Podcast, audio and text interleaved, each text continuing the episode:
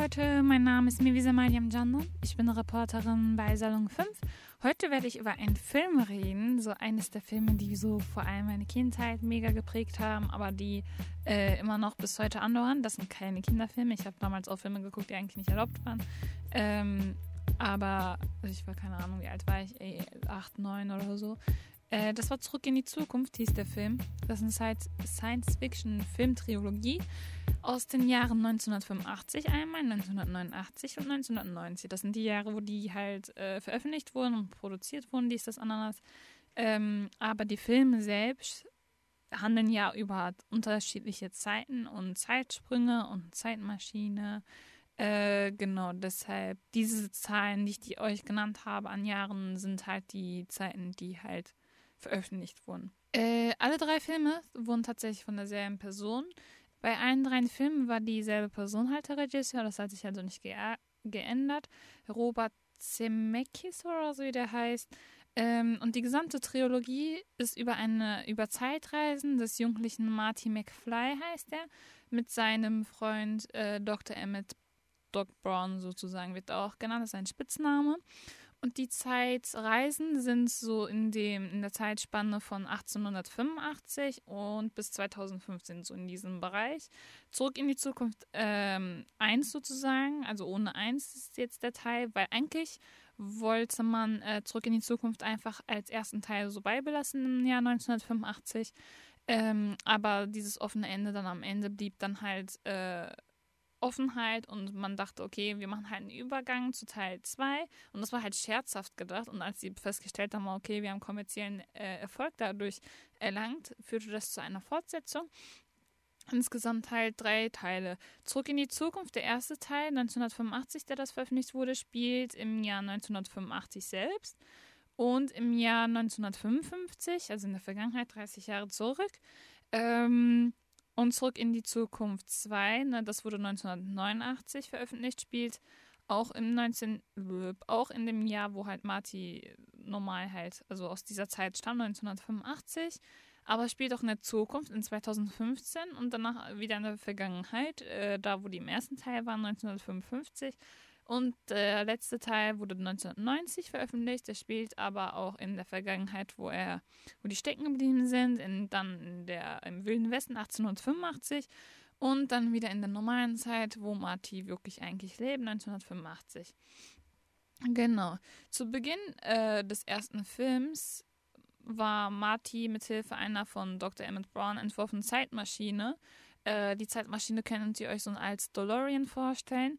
Ähm, als Auto halt, die dann halt mit hundertvierzig Kilometer pro Stunde dann in so einen Wirbel von, also da sieht man dann so, keine Ahnung, so kleine Blitze oder so um dieses Auto, dass sie dann halt plötzlich dann verschwindet in der Situation, in der die sich eigentlich befunden hat und plötzlich in einer anderen Zeit auftaucht.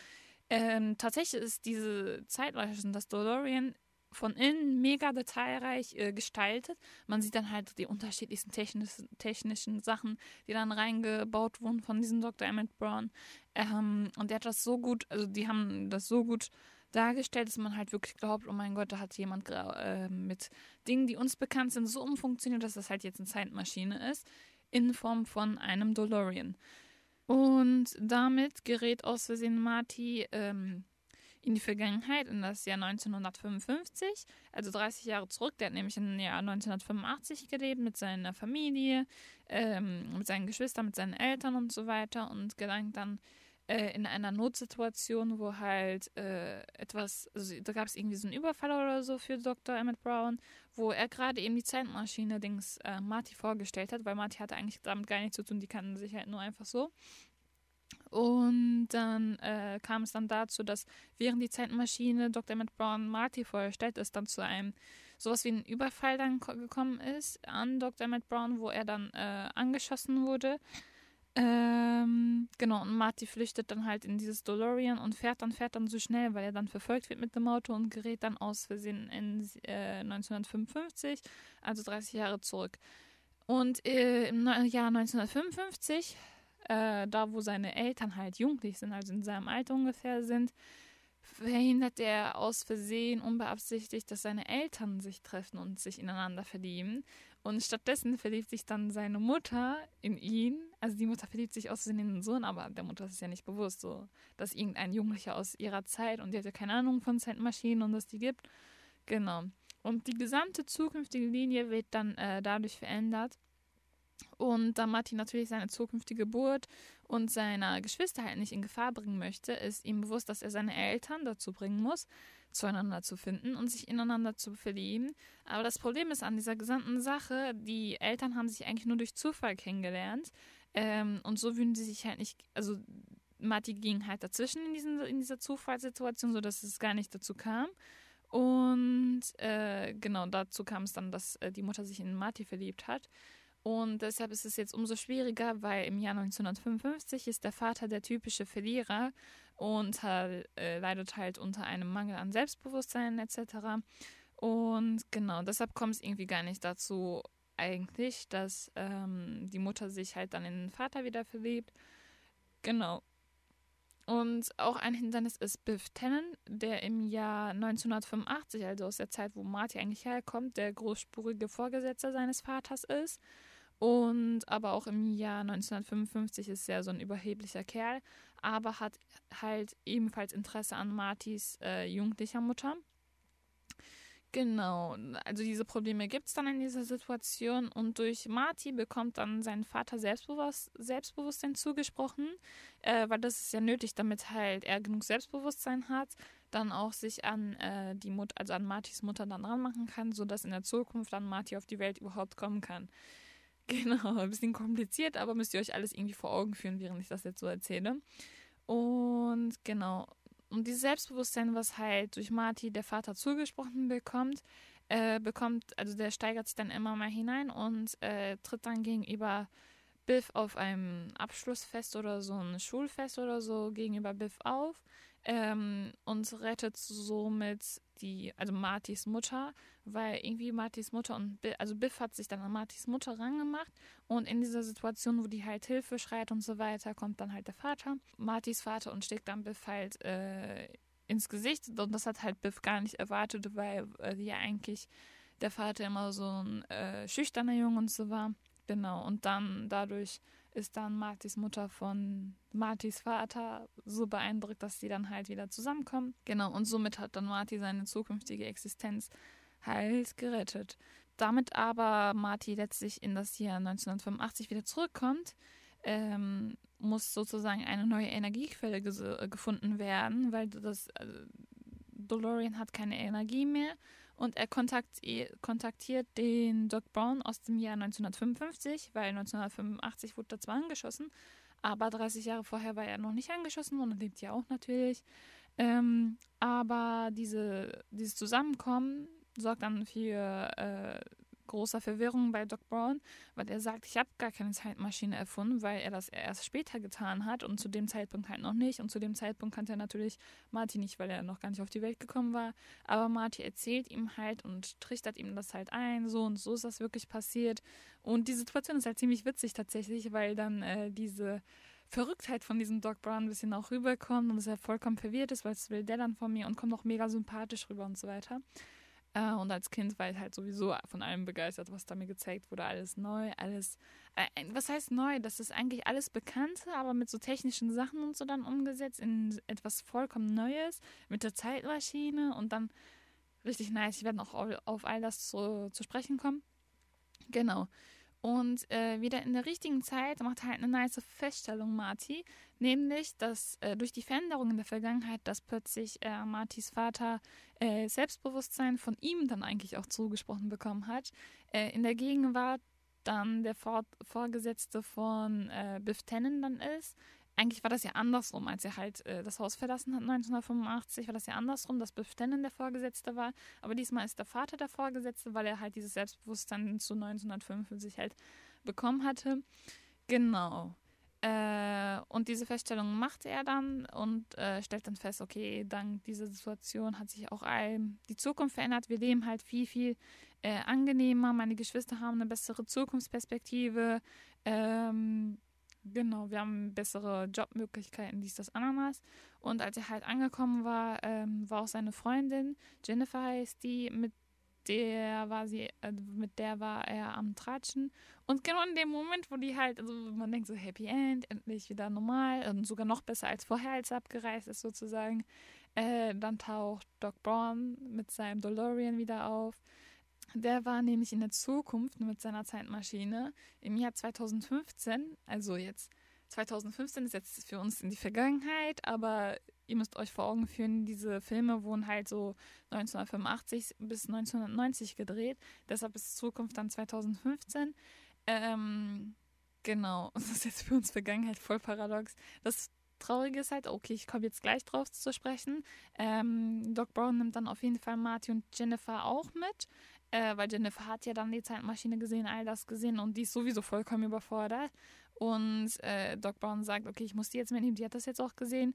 Und das betrifft euch sowieso beide, warum ich euch jetzt mitnehmen muss. Denn äh, der Grund, warum er aufgetaucht ist, ist, weil deren zukünftige Kinder sich in Gefahr befinden würden und dass ich das jetzt ändern muss. Genau. Und so endet der erste Film so ungefähr. Das Ding ist an sich, von meiner Erzählung her jetzt über diesen Film, da sind so krasse Sachen halt passiert, worauf ich jetzt gar nicht eingegangen bin. Also das macht all den Schnickschnack drumherum eigentlich aus. Das führt, also es knüpft alles zusammen, sei es zum Beispiel wie die Energie, äh, also man hat keine Energiemöglichkeiten eigentlich, aber man nutzt einen Blitzeinschlag dann, das muss man dann ableiten, da bekommt plötzlich Doc Brown so einen äh, Elektroschock. Mega sympathisch, mega witzig dargestellt, humorvoll, äh, aber auch mega dramatisch und beides zu verbinden ist echt eine Leistung und das haben die halt hingekriegt. Äh, der zweite Teil setzt halt dort an, wo der erste Teil geendet hat. Das war, also wir haben am Anfang auch gesagt, es war ein offenes Ende, war eigentlich gar nicht so geplant, dass ein zweiter Film rauskommt, aber dann dachten die, okay, wir machen das jetzt aus Scherz einfach weiter. Und äh, die Situation führt dann halt weiter, genau an der Stelle, wo es eigentlich aufgehört hat. Äh, man sieht aber tatsächlich, zweitausendfünfzehn ist ja die Zukunft für die, ähm, man sieht irgendwie im Himmel oder so, ähm, oder ich glaube, doch, das war im Himmel, das war nicht im All, ähm, fliegende Autos, so schwebende Autos, die halt auf einer schwebenden Autobahn da unterwegs sind und dann halt mit so einer komischen Multitasking-Brille dann halt gefahren wird alles. Und das ist voll krass, sich vorzustellen, dass die Menschen aus den neunzehnhundertachtzig bis neunzehnhundertneunzig zweitausendfünfzehn sich so vorgestellt haben und jetzt sind wir in zweitausendzwanzig, sind auf dem besten Weg nach zweitausendeinundzwanzig, also fünf Jahre später noch und trotzdem haben wir diese fliegenden Autos nicht. Sad life. Naja, auf jeden Fall, äh, ja, inhaltlich geht es dann weiter, weil deren Kinder befinden sich ja in Gefahr und äh, es ist nämlich so, dass es eine drohende Verhaftung seines, also Martys Sohnes halt, beziehungsweise Martys und Jennifers Sohnes gibt. Ähm, genau. Jennifer wird tatsächlich, weil die so hysterisch plötzlich geworden ist, dann in so einen äh, Schlafzustand gebracht mit, was weiß ich, mit so einer Spritze oder sowas das auch war, ähm, weil die irgendwie vollkommen überfordert war und das war einfach, sie schläft jetzt die ganze Zeit, während wir halt äh, was zu erledigen haben und äh, in dem DeLorean und genau, so war das ungefähr. Und dann Marty sorgt dann dafür, dass halt die, ähm, dass die, dass die Verhaftung sozusagen nicht stattfindet. Das Problem an der gesamten Sache, jetzt die Reise nach neunzehnhundert, äh, nach zweitausendfünfzehn, sorry, jetzt bin ich auch vollkommen durcheinander, äh, hat dann dafür gesorgt, dass der zukünftige, ja doch, dass der zukünftige Biff, also zweitausendfünfzehn ist das Jahr, ähm, die Zeitmaschine halt entdeckt.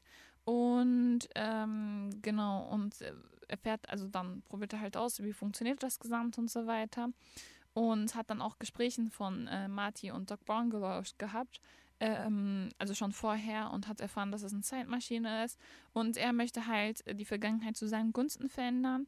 Und genau, und er kriegt das halt zeitlich so hin, dass er halt früh genug wieder äh, zurück ist, also beziehungsweise stellt es an der Zeitmaschine so ein, dass er wieder zurück ist, bevor Marty und so äh, merken, dass halt jemand mit dieser Zeitmaschine unterwegs war.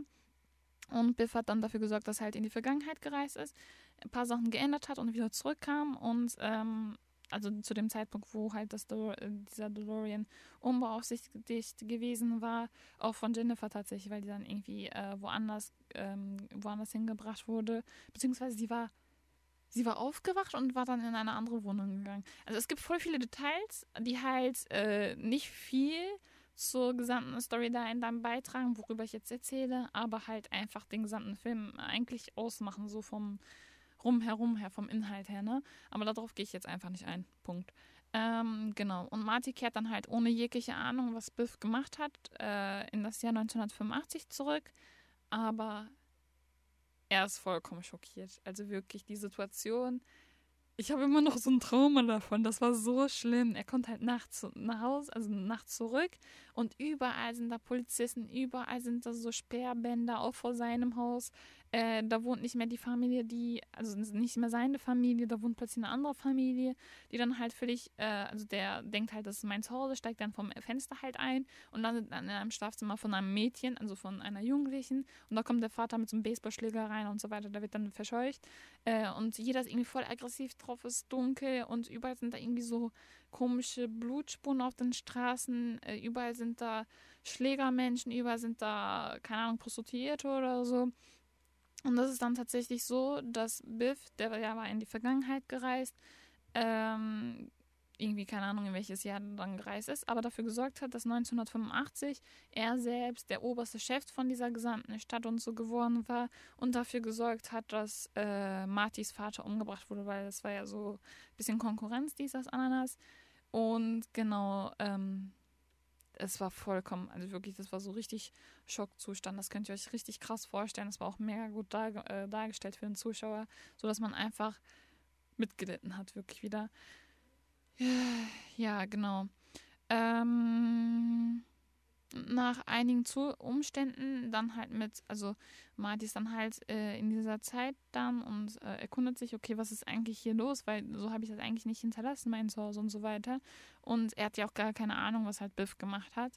Und genau, und da erlebt er halt ein paar Sachen in diesem Zustand, in dieser Stadt, in diesem Zustand und stellt dann tatsächlich fest, dass seine Mutter Ähm, unglücklich halt mit ähm, Biff dann verheiratet ist und ja, genau. Und aus dem Grund äh, kehren Doc Brown und Marty wieder in das Jahr neunzehnhundertfünfundfünfzig zurück, also wieder in das Jahr, wo seine Eltern halt jugendlich sind und auch Biff jugendlich ist.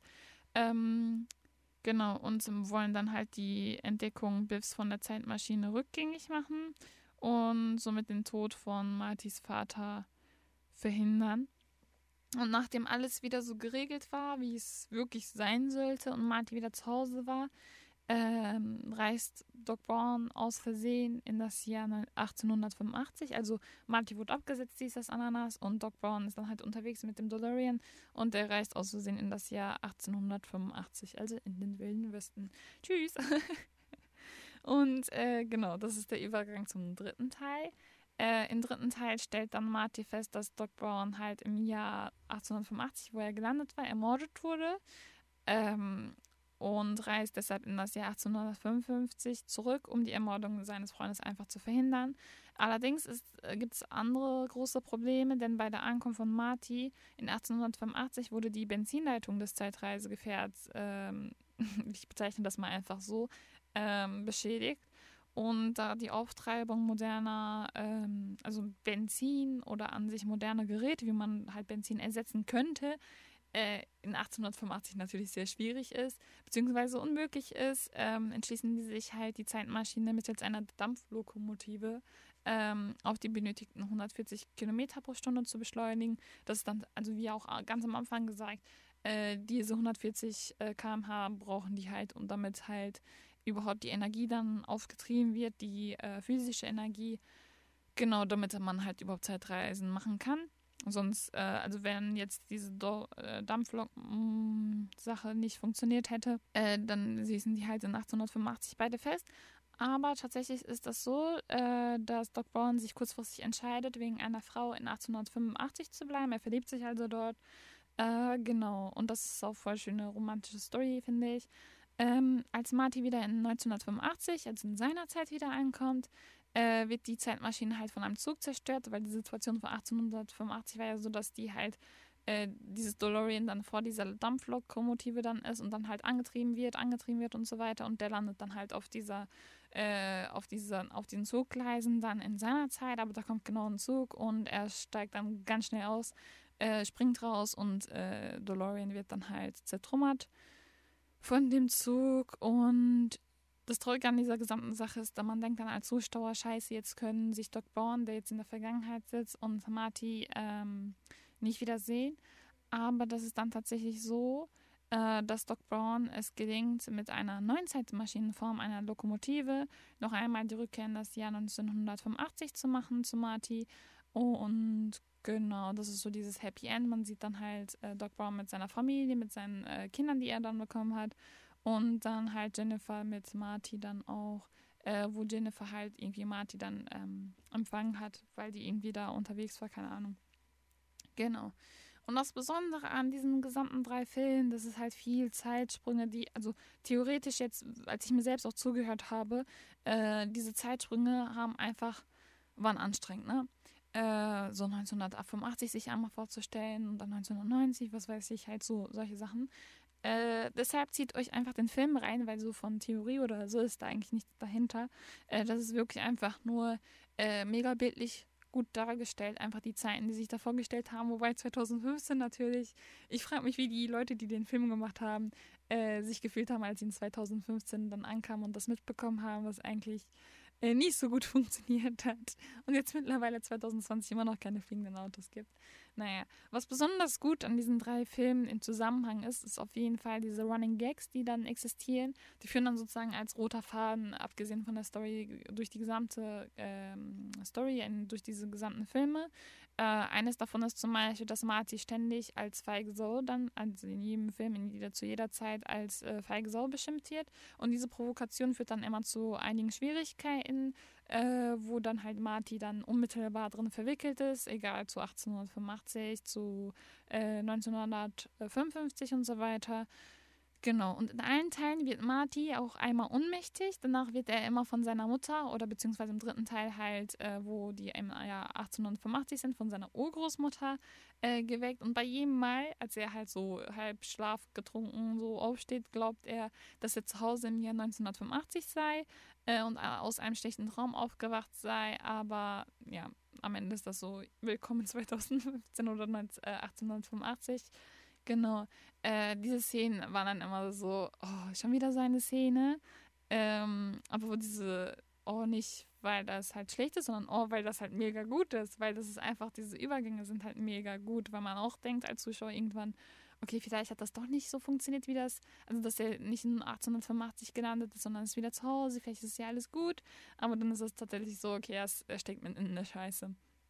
Genau. Und äh, bei jedem Mal auch äh, stolpert Marty stets auf die gleiche Weise, auf die Hauptstraße seiner Heimatstadt.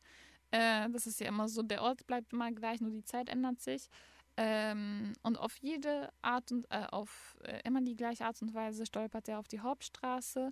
Äh, das ist immer ganz witzig, das sieht dann vollkommen betrunken aus. Ähm, genau. Und bei allen Teilen gibt es äh, mindestens, also dann sieht man mindestens einmal das alte Rathaus bzw. das äh, Gerichtsgebäude. Und äh, in diesem Gebäude ist dann äh, eine große Uhr auch verankert, also mit integriert. Und diese Uhr spielt dann äh, ganz unterschiedliche Rollen in den ganz unterschiedlichen Zeiten. Äh, in neunzehnhundertfünfundfünfzig war das halt ähm, der Ort, wo man halt zu Mitternacht diesen Blitzeinschlag erwartet hat, ähm, damit sozusagen dieses DeLorean die Energie bekommt und so weiter. Oder halt in achtzehnhundertfünfundachtzig, dass das überhaupt zu dieser Zeit dann erfunden wurde und mit integriert wurde in das Gebäude. So mega nice Running Gags, die man halt irgendwann Äh, feststellt, nachdem man halt die Filme geguckt hat. Also man merkt, okay, das ist zwar eine besondere Szene, aber versteht den Zusammenhang zu den anderen Filmen nicht, aber das ist halt mega gut dann als Komplex dann einfach gemacht. Ähm, und als Running Gag ist halt natürlich auch Biff Tannen, beziehungsweise seine, also die frühere Generation, die sei es sein Urgroßvater, sei es halt äh, Biff Tannen in der Zukunft als Opa oder so. Das ist immer der Gegenspieler von Marty. Und in jedem Film ist dann auch so, dass Marty dann in dieser Zeit, in dementsprechenden äh, Zeit dann ankommt. Und das Erste, was er eigentlich immer tut, ist halt eine Zeitung aufschlagen, um zu gucken, scheiße, in welcher Zeit bin ich gelandet. Und dann sind da irgendwelche Schlagzeilen, die dann halt irgendwas damit zu tun haben, dass er in der Vergangenheit oder in der Zukunft was verändert hat. Ähm, genau. Das sind diese Running Gags und die sind so beeindruckend. Das ist Das hat sich so alles kompliziert angehört, ich weiß, Leute. Aber diese Filme sind gar nicht so kompliziert. Also die Theorie dahinter ist natürlich kompliziert, aber umso besser ist es einfach umgesetzt. Umso besser, umso mehr Respekt habe ich von diesen Filmemachern, weil die müssen all diese Theorie hier umsetzen in die Praxis, damit überhaupt jeder das checkt, damit auch eine Achtjährige oder Neunjährige checkt, was da abgeht. Und das ist unglaublich gut gemacht. Alle Emotionen wirklich gut vermittelt. Ähm, genau. So viel dazu. Jetzt habe ich ewig geredet über, einen Fi- über drei Filme tatsächlich. Eigentlich rede ich ja über immer nur einen Film. Ich hätte hier einzeln reden können. Aber weil die einfach im Zusammenhang stehen, weil ihr einfach diesen Zusammenhang checken müsst und alle drei Filme einfach hintereinander als Filmmarathon suchen müsst, müsst ihr das einfach äh, jetzt gewusst haben. Genau. Das war's von mir über Zurück in die Zukunft, äh, die Filmtrilogie. Genau, mein Name ist Mirwisa Maliam Jandun, Salon fünf Reporterin. Wenn ihr selbst auch Filmempfehlungen habt über, oder über einen bestimmtes, ähm, bestimmten Film reden möchtet oder tatsächlich Zurück in die Zukunft geguckt habt, äh, ich habe auch in der Redaktion bei uns gefragt, ob da vielleicht irgendjemand den Film gesehen hat und das war äh, relativ wenig. Ich war voll enttäuscht, das sind so gute Filme. Ähm, aber wenn ihr selbst den Film auch schon gesehen habt, dann schreibt uns auch per D M Instagram Salon fünf unterstrich. Aber auch, wenn ihr irgendwie Filme über Filme reden möchtet, dies, das, Ananas, dann schreibt uns auch per Instagram Salon fünf unterstrich. Ich verabschiede mich, ich wünsche euch noch einen wundervollen Aufenthalt in unserer App und sage Tschüss.